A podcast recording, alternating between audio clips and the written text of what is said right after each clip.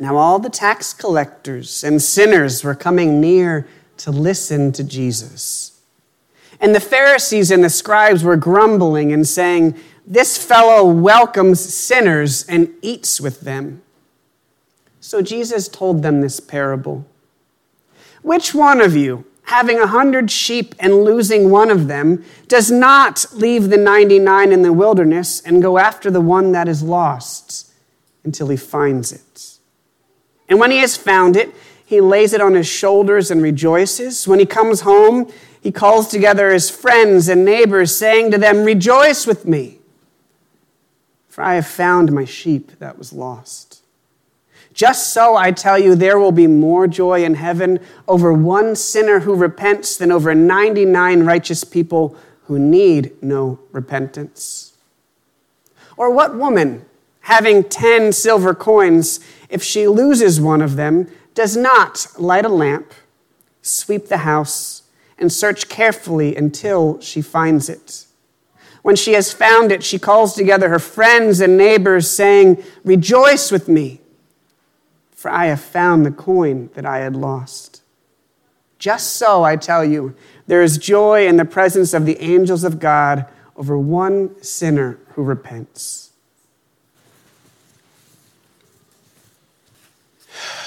Dear Bonnie, I'm so glad you said yes when I asked if you would help preach a sermon with me. After Pastor Sarah being on parental leave for 12 months, I mean 12 weeks. the truth is, I'm out of ideas. I just don't have anything else to say. Can you imagine me with nothing to say? I mean, the first time I told my family I was going to be a pastor, my uncle said, Well, that makes sense. You never shut up. Jeff. Our theme for Kickoff Sunday is Better Together. So, since I'm out of things to say, I thought maybe you could help us find some words, that this sermon might be get better if we worked together. So, what do you think? Is life better together? I'm hoping you have something to say. Please, please rescue this perplexed pastor who is normally vivaciously verbose but currently feels woefully wordless. Oh, alliteration. Dear Pastor Josh, no pressure, huh? Hmm. Well, I believe that God created us to be social beings. In Genesis 2:18, God said, "It is not good for man to be alone. I will make a helpmate for him, a partner. Turns out they were partners in crime, but hey, at least they were together. we know that babies who do not experience love and physical touch don't thrive. Even those of us who are introverts like me. Wait, you're an introvert? And you said yes to doing this? Yeah, remember, no pressure. well, introverts like me crave human interaction if we've been deprived of it for a while.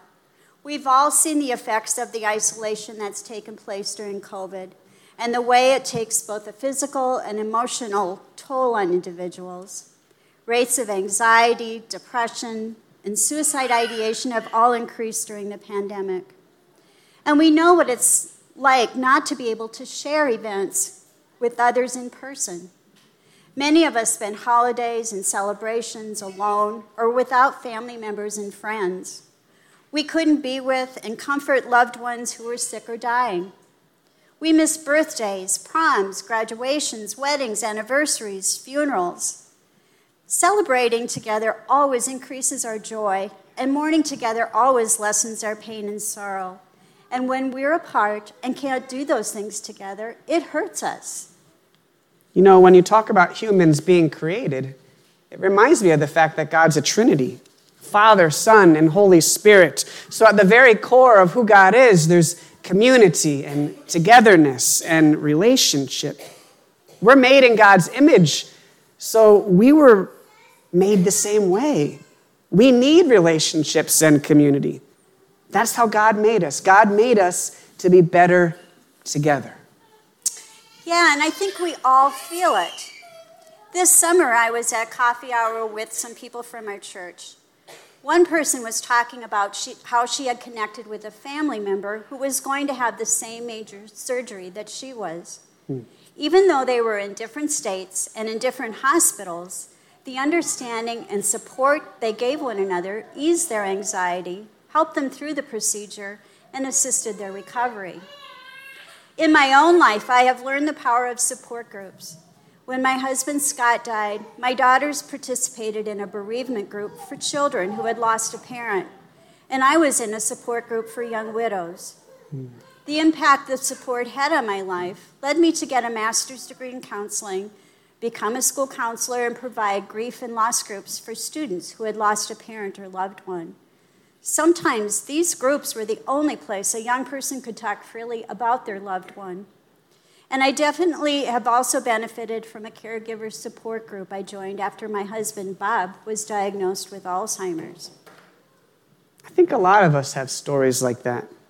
Times when we were able to get through something because we weren't alone, right? Times when we got through it because we were together. But, but what do you think being together really means? I ask because we've done a lot of stuff online, a, a lot of stuff online these past few years. For a while, I think I lived on Zoom. And even now, right now, there's a camera and here are microphones, and every word we're saying is being live streamed for anyone to listen to anywhere, anytime, which is not at all creepy. I feel really thankful that we're reaching more people as a church, especially people who are homebound or can't drive or who work on Sunday mornings. But I also worry that something's being lost.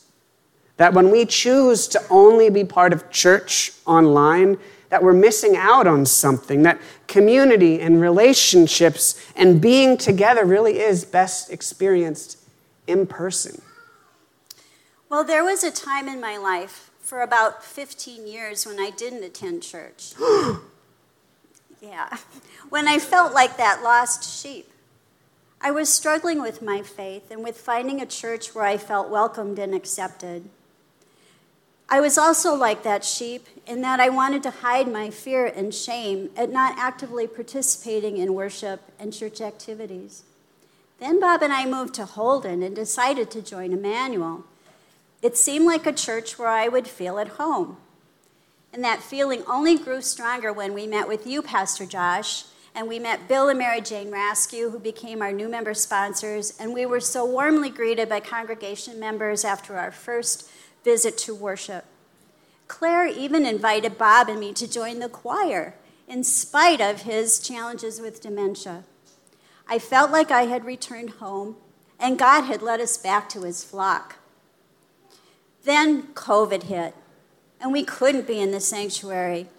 I was so grateful that we were able to worship through online services.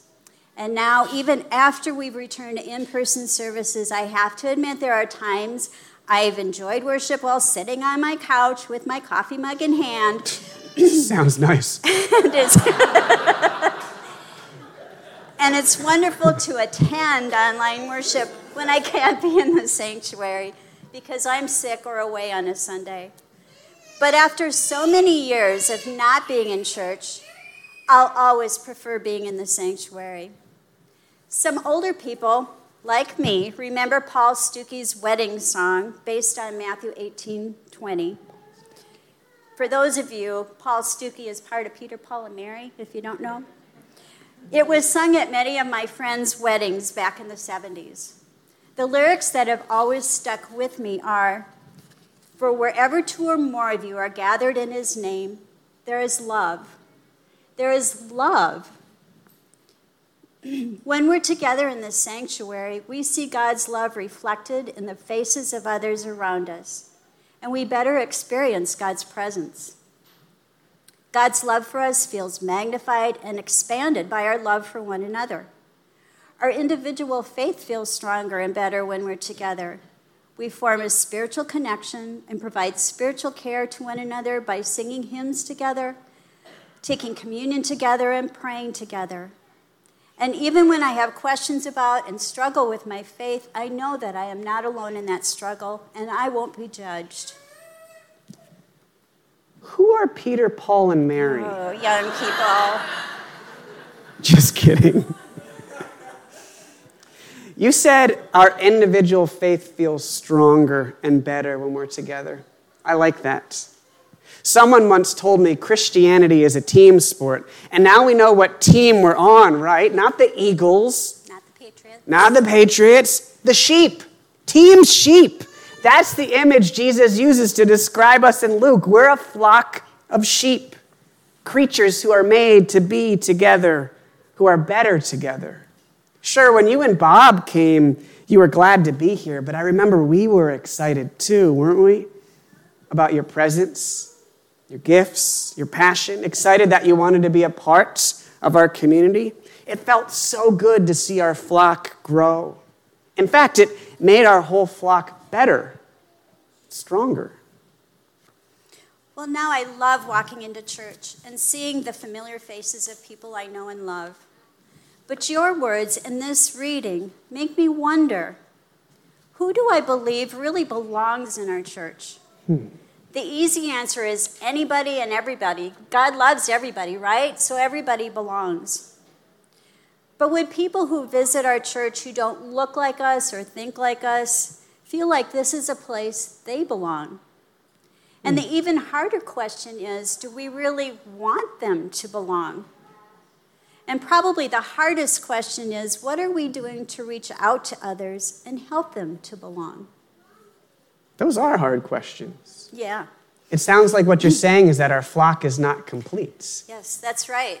And that's exactly the way us sheep are supposed to think. Whenever more sheep join us, the whole flock is stronger, better off, more complete because of it.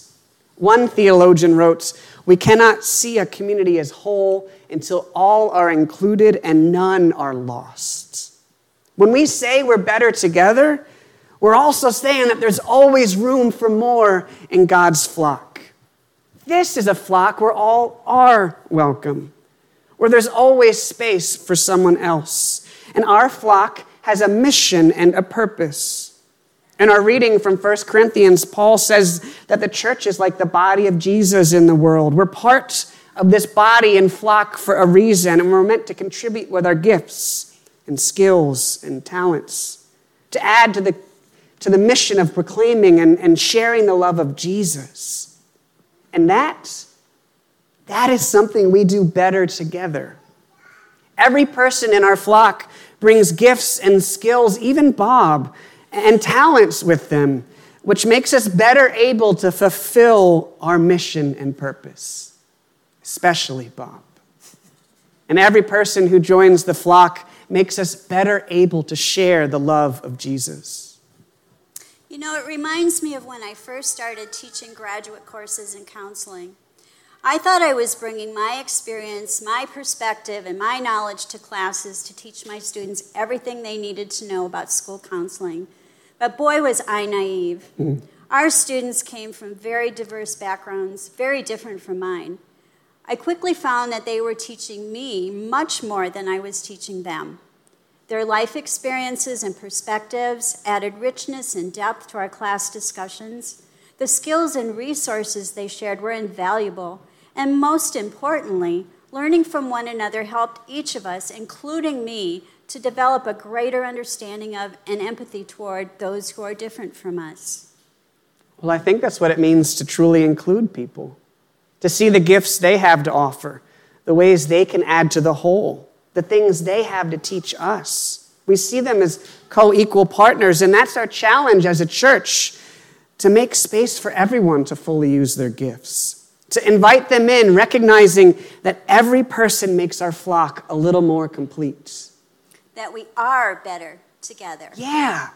That God is always drawing more people in. And the good news is that in God's church, there's always room for more. There's space for all people to use their gifts, all people to be known, and all people to be loved. Jesus came to earth as a, a shepherd seeking out sheep. He died and rose again because he knew our lives are better together with God. And he created the church to be a community where we experience and share the truth that we are better together. Our little flock at Emmanuel just isn't complete yet, and so we should live that way. In fact, Hey, Pastor Josh, yeah. I think you found some words after all. Maybe more than a few. In fact, I kind of get where your uncle was coming from. Well, thanks for helping us define these words, Bonnie. I'm really glad that you're part of God's flock here at Emmanuel. Me too. And I'm excited to see how we can grow. Life, faith, church, it's all better together. Yes, it is.